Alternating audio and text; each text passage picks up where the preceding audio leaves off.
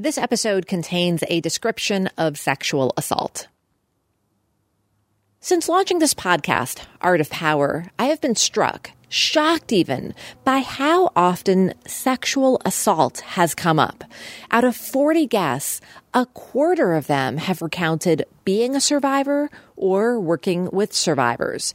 I did not set out to create a leadership show to tell Me Too stories, but I have come to realize they are everywhere.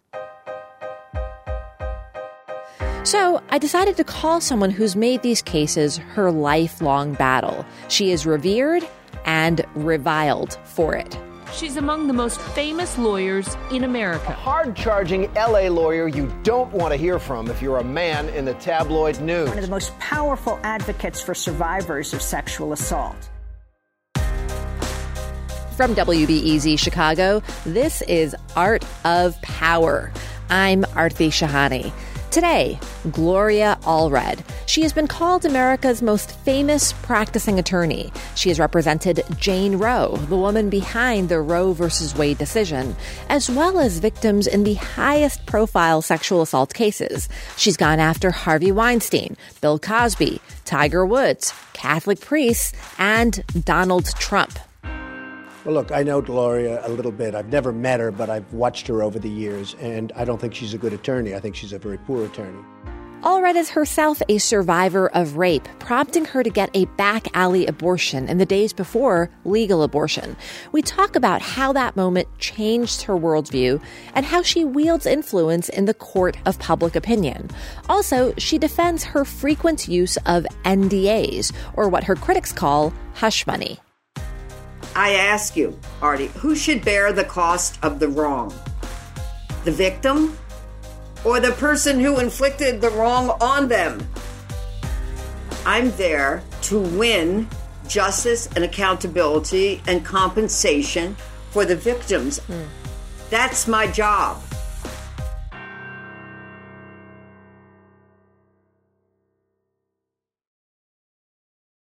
Think on your feet for our Fast and Curious 5K, a one of a kind race hosted by WBEZ and the Chicago Sun Times on Saturday, July 27th at Humboldt Park. More info and early bird registration at wbez.org/events. I'm really excited to speak with you. Uh, I understand that you are a leading expert in work-life balance. Is that correct? Uh, I wouldn't say that. No, uh, not at all. I, I, my expertise is in women's rights. No, of course. That was my attempt at a flat joke. Forgive me. Okay, all right. Gloria Allred is 80 years old, and she has not taken a vacation in decades. That's correct. Probably in the 70s, yes. Allred also, during the course of this interview, routinely evades or ignores my questions, like here.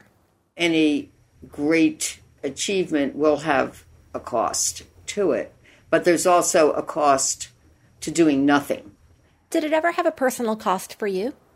It's not about me. It's about, you know, helping my clients. I'm interested in getting to know you. That's why I ask. I really don't think about any personal cost. It doesn't really matter compared to how my clients have suffered. So you go into a battle, you expect, you know, you might get some wounds, and that's just the way it's going to be. It's nothing to dwell on. It's more important to dwell on how to win. Did you ever have a situation where you were truly stumped about how to win? No. Not at all. Really? Not Never. really, because I I mean I've been doing this for so many decades. No personal cost, no war stories. She is being, dare I say, difficult. I find myself basically doing double and triple takes trying to justify what I want to talk with you about. It's um, really got my blood going, so thank you for that. Uh, still, I know she has no shortage of war stories, given how often we have seen her waging war on TV. Today, we filed a lawsuit in New York on behalf of Chantel Jackson, on behalf of Jane Doe 15, against Floyd Mayweather Jr., Actor Chris Noth. against President elect Donald Trump. So you are incredibly good at using media for advocacy. I've watched you in the talk show circuit from the 80s and 90s through today. And of all the many stories you have, there's one that I wanted you to share if you could recollect it because I like literally, my jaw like it actually dropped when I heard about this one the steam room. Okay. One of the issues that was of great concern to me, and frankly still is, was the fact that many private clubs were discriminating against women in membership. And one of those private clubs in Beverly Hills was called the Friars Club, mm-hmm. which was a club that was founded by celebrities, Milton Berle, who was, you know, called the king of television. And I was taken there one day for lunch. And as I was sitting there, I realized there was an all male club. Mm-hmm. So I decided that I would like to join that club mm-hmm. and integrate the club. Did you want to join it because you weren't allowed? Well, I went up to Milton Berle as I saw him having lunch. And I said, Mr. Berle, I would like to become a member of this club. And he said, Why do you want to be a member? I said, Oh, of course, because you have a great Cobb salad. and he said, But there are only men in this club. He said, But you knew that, didn't you, Gloria? I said, Well, I guess I did, Mr. Berle. He said, Okay, well, here's what I'll do I'll, I will make the motion for your membership. I'll even second my own motion. You think it's because you're a woman? Wrong. It's because I want to lower the average age of this club because the average age of this club is dead. and it was as simple as that in this one conversation, this one exchange with him. Yeah, right. So I became the first woman member of the Friars Club. But then, of course, I wanted to integrate the club. Uh-huh. Only men could use the steam room. I asked to be able to have women use the steam room. They said, well, men are in there naked. I hmm. said, I'm only looking for the naked truth, not looking for naked men's butts. Uh, they refused. Uh, I gave them time to think about it. Uh, so then I went to the state franchise tax board, filed a complaint of discrimination to take away their tax exempt tax deduction status. For your exclusion from the steam room.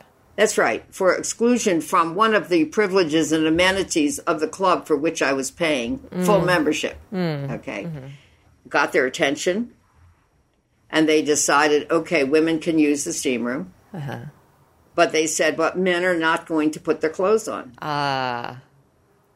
Uh-huh. So then I knocked on the steam room door one day and I took a tape measure and I started singing is that all there is? Is that all there is? Is that all there is? Is that all there is? And at that, a lot of men started quickly putting towels around their naked oh butts. My. Did you actually and put the tape measure to I, I did. I did. That's all there is. So I think that that's the best desegregation story I've ever heard, like ever. And I'm just wondering, where do you get your theatrical prowess from? Your cheekiness, your sense of humor, the I want the Cobb salad, the I'm going to measure your dicks now. I mean, where does that come from? Well, I think, you know, you have to be creative when you are fighting for civil rights. And so sometimes we file lawsuits Mm-hmm. And sometimes we do settlements. Sometimes we do serious testimony before legislatures or Congress.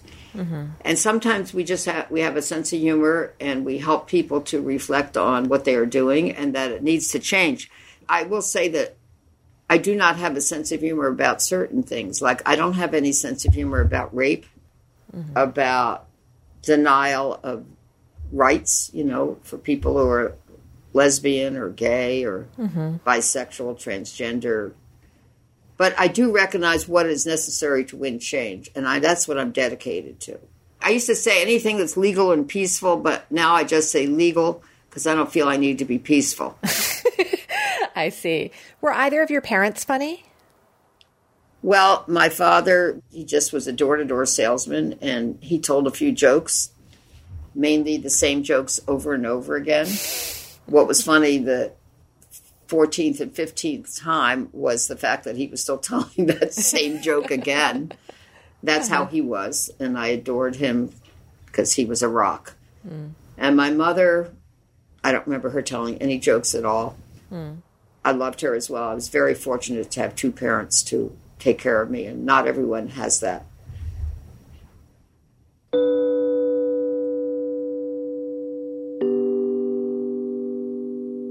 After graduating college with an English degree, Gloria Allred taught high school for a few years in Los Angeles. One day, when she was on vacation, she had a horrific experience. When I was in my 20s, I was raped by a doctor in a hotel room in Mexico, and I became pregnant. I didn't report it to the police. I didn't think anybody would believe me hmm. against the denial, what was sure to be a denial of my date, who was a medical doctor, or at least he said he was.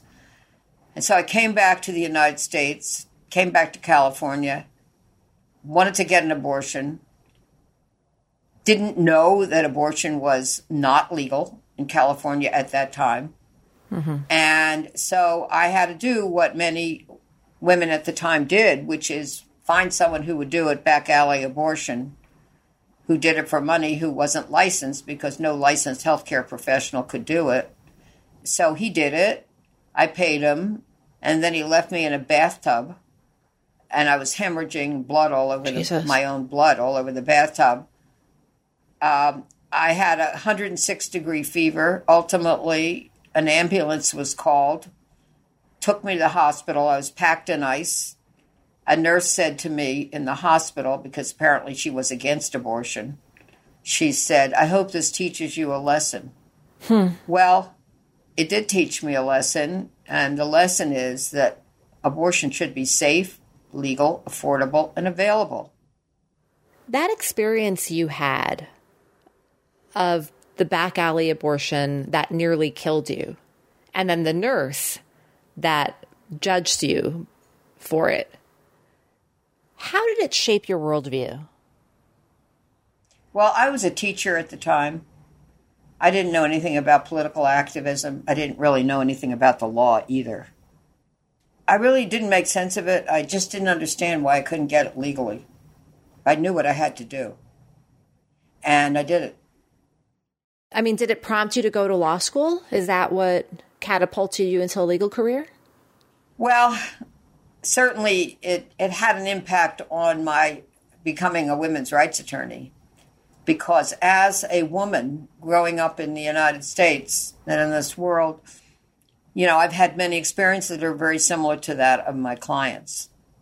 So all I can say is to change my whole life, my, my, my view of life. And this is why I am so dedicated to making sure that we keep abortion safe and legal. And apparently, in June, at some point after the Roe v. Wade decision of the U.S. Supreme Court, once again, it will be a crime in many states. Once again, women's lives will be at risk. Once again, girls and women may get maimed from illegal abortions.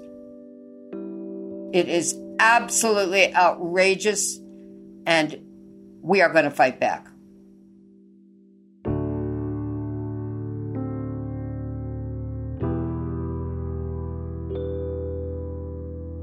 Gloria Allred is outspoken. She wants women to be outspoken. Though in much of her career as a lawyer, she has brokered deals in which women keep silent in exchange for financial compensation, quote unquote, hush money. I'm not going to make any apologies because she decides she wants to keep it confidential. Not my job. That and more after the break. This is Art of Power. I'm Aarti Shahani.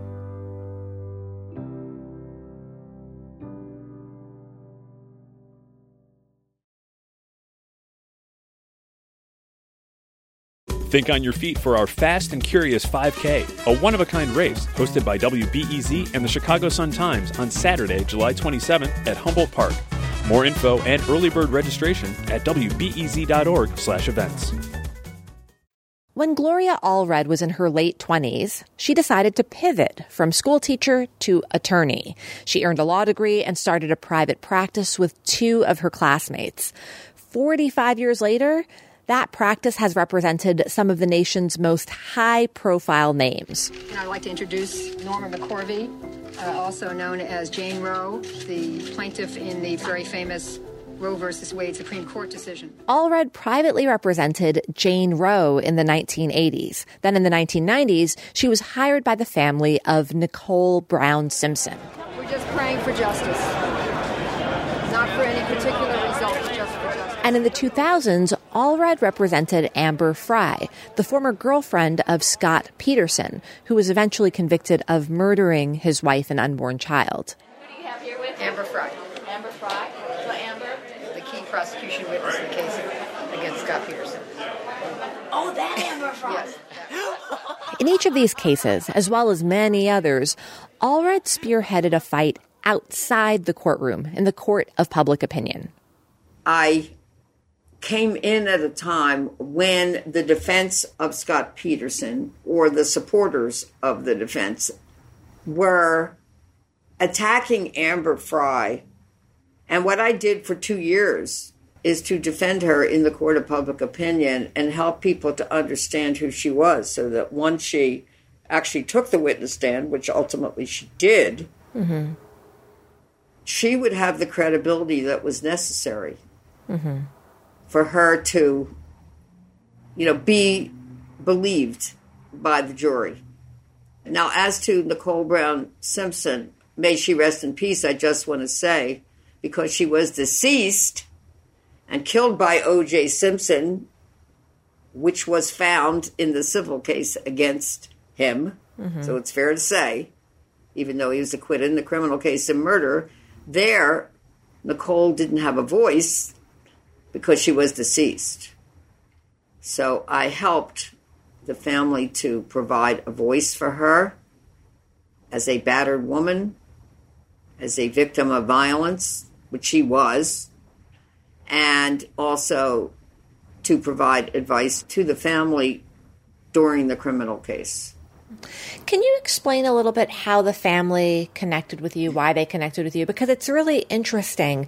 They are the family of the victim, but their interests are not being protected or represented by the prosecutor.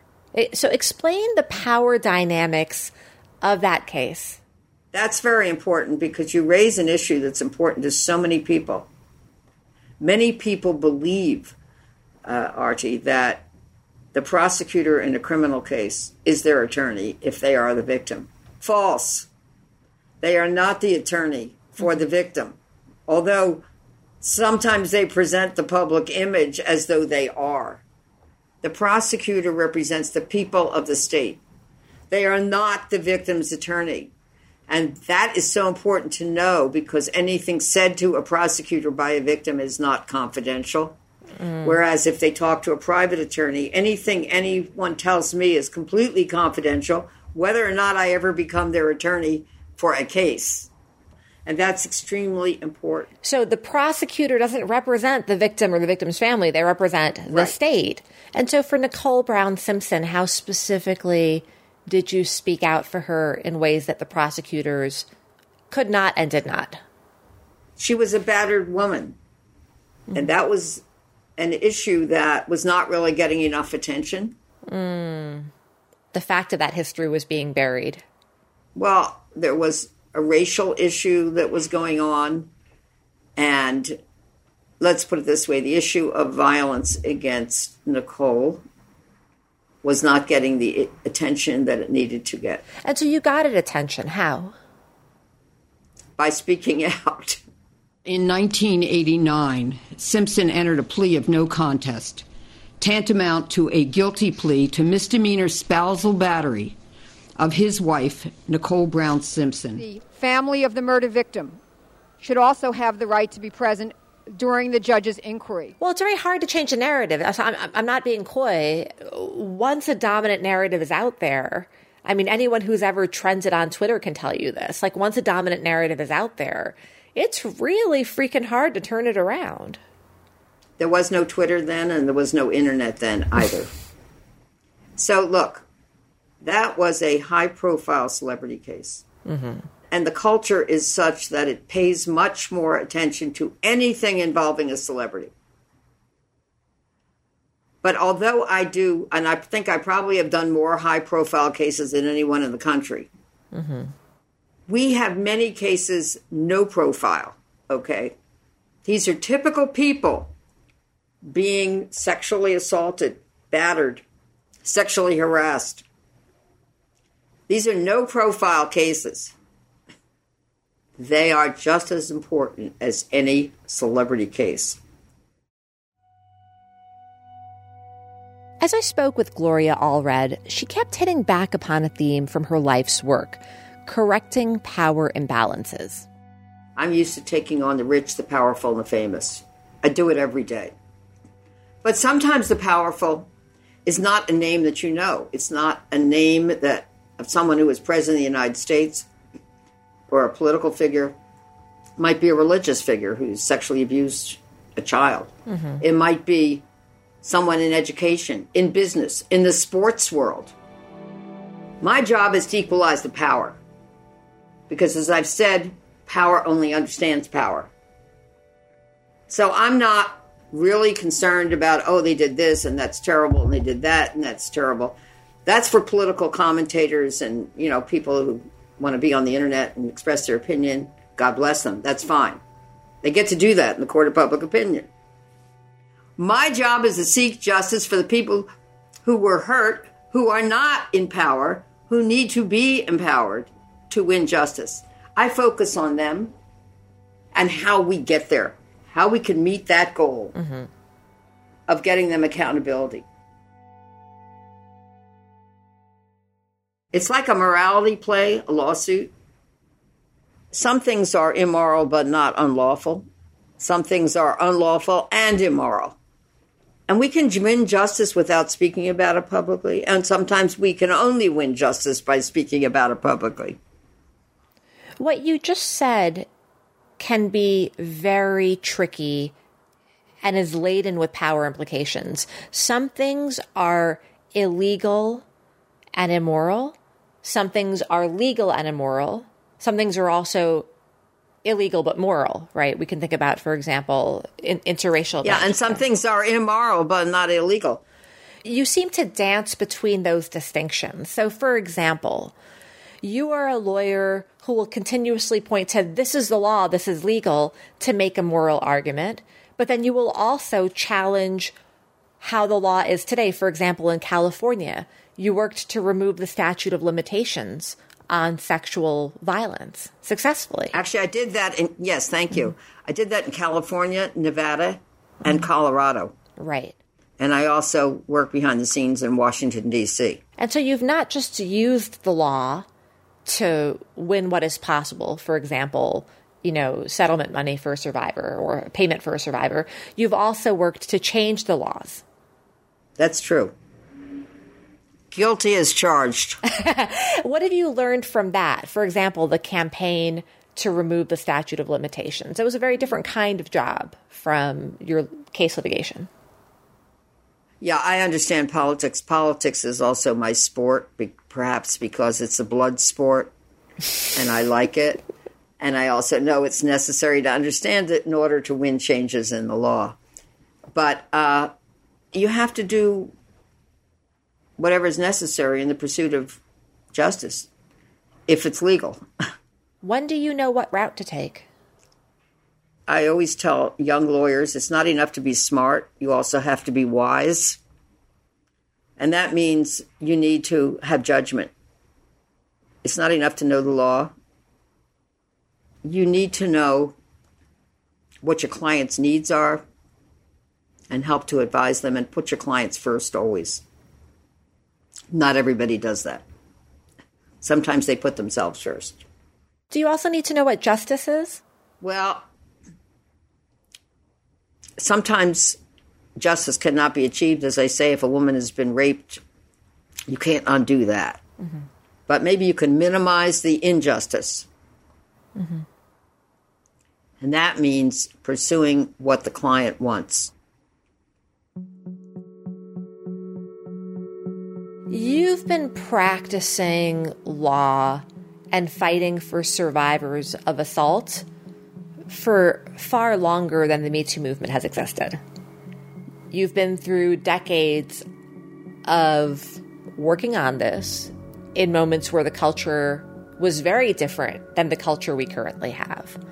That's true. And part of what you have done is use the tools available to you to win what is possible. You strike me as an incredibly pragmatic human being. Anyone who has inflicted injustice on women and knows that we want them to be accountable is going to be upset that I'm coming after them. I don't care if they're upset. I don't care if they're unhappy. I don't care if they call me names. I'm there to win justice and accountability and compensation for the victims. I don't apologize for that. That's my job. I ask you, Aarti, who should bear the cost of the wrong? The victim or the person who inflicted the wrong on them? The predator, the accused, the defendant. And so I make no apologies for that. I will stand up for my clients.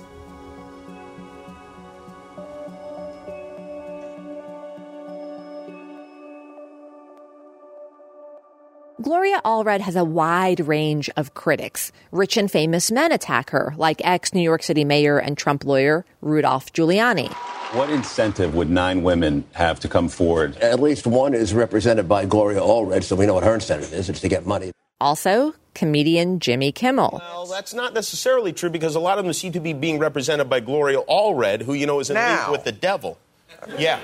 Allred was parodied in a Saturday Night Live skit. I'm naturally a very pushy person and find that by talking loudly, people are forced to listen to me, even if they would prefer not to. But there was one particular criticism I wanted to ask her about.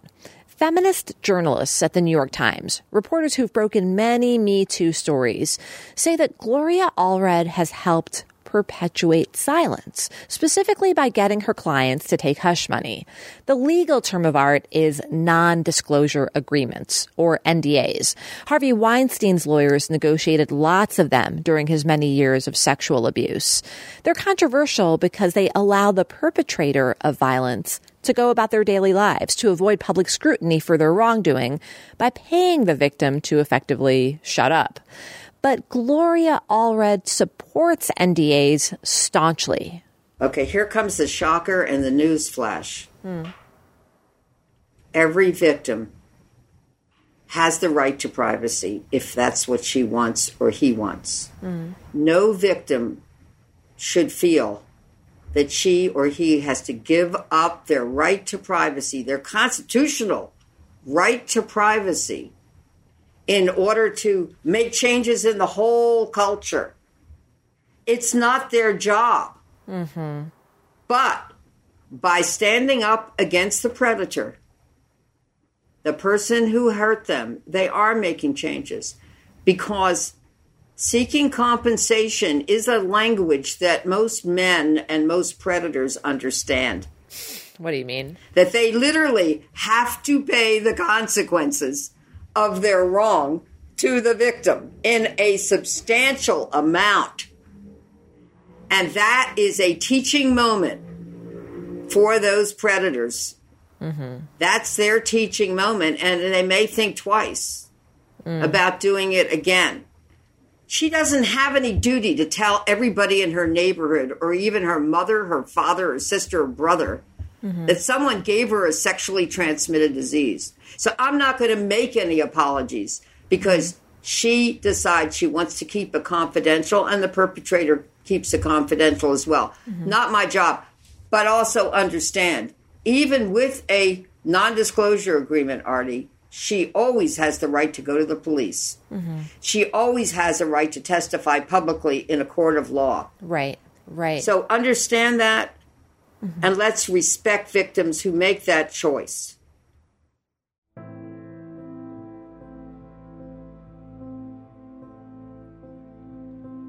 I'm there to fight the good fight for them. I, I am a passionate warrior for justice. Mm. I confess to that. and again, people can characterize it however they want, but the clients who are seeking justice are not there to criticize me. They're they're very grateful. Do you ever have to point out to them that they have the freedom to do this, that they have the freedom to keep on living after a horrific event? I think they become the people they were meant to be. They often will see the change and understand the change in themselves. I don't have to point out to them. They they have learned through the process something that they have never never knew before. That they had more strength and courage to win justice than they ever knew they had. And now they know it. And they become role models for their children and their relatives and their co-workers and their community even though they never had done that before and even though the actual facts of their case may not be known they've been transformed into the empowered people they were always meant to be. And that is a beautiful thing. For me it's like seeing a flower bloom.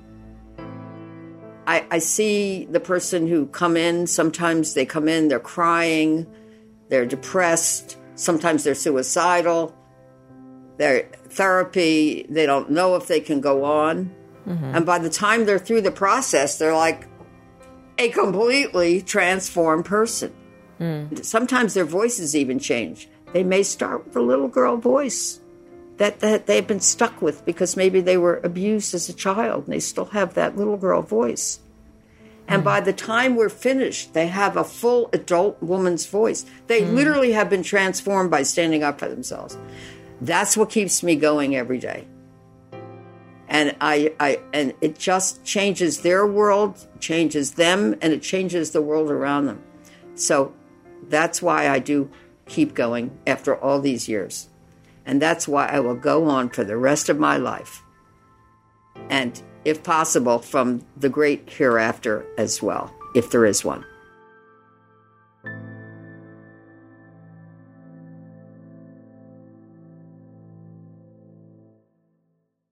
I had a baby four weeks ago. You're my first interview since coming out of maternity leave. Really? Yeah, I'm loving Uh, this. well, I Yeah, hope you so- you have a baby feminist. I hope a baby He feminist. will absolutely be a feminist because I am his mother. Congratulations and Mazel Tov and all good things to you. Thank you. Thank you. Okay, and thank you so much. And you've been very strong and courageous, frankly, in dealing with me. Oh, that's a compliment. Uh, and the tough questions. so I know your baby will grow up and just be as strong as his mama. Aw, thank you. Uh, and and as courageous and uh, as thoughtful. So thank you again for inviting me. Thank you very much. Okay, take care. Bye bye. Bye. My lessons from Gloria Allred. One, when you are fighting for serious, heavy things like civil rights, do not be doom and gloom. Tap into your inner comedian. There's humor in tragedy. Use it, like to measure dicks. Two, when you see a door that is closed to you, try to blast it open. Don't just criticize clubs that would not have you, campaign to get into them. Three, know the battle you are fighting and fight it doggedly. Hate to say it, but take fewer vacations.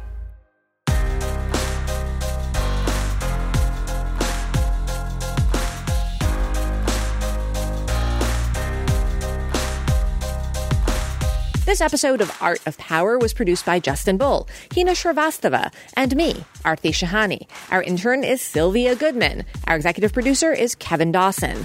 If you liked what you heard, give us five stars on Apple Podcasts or share it. Nothing like word of mouth.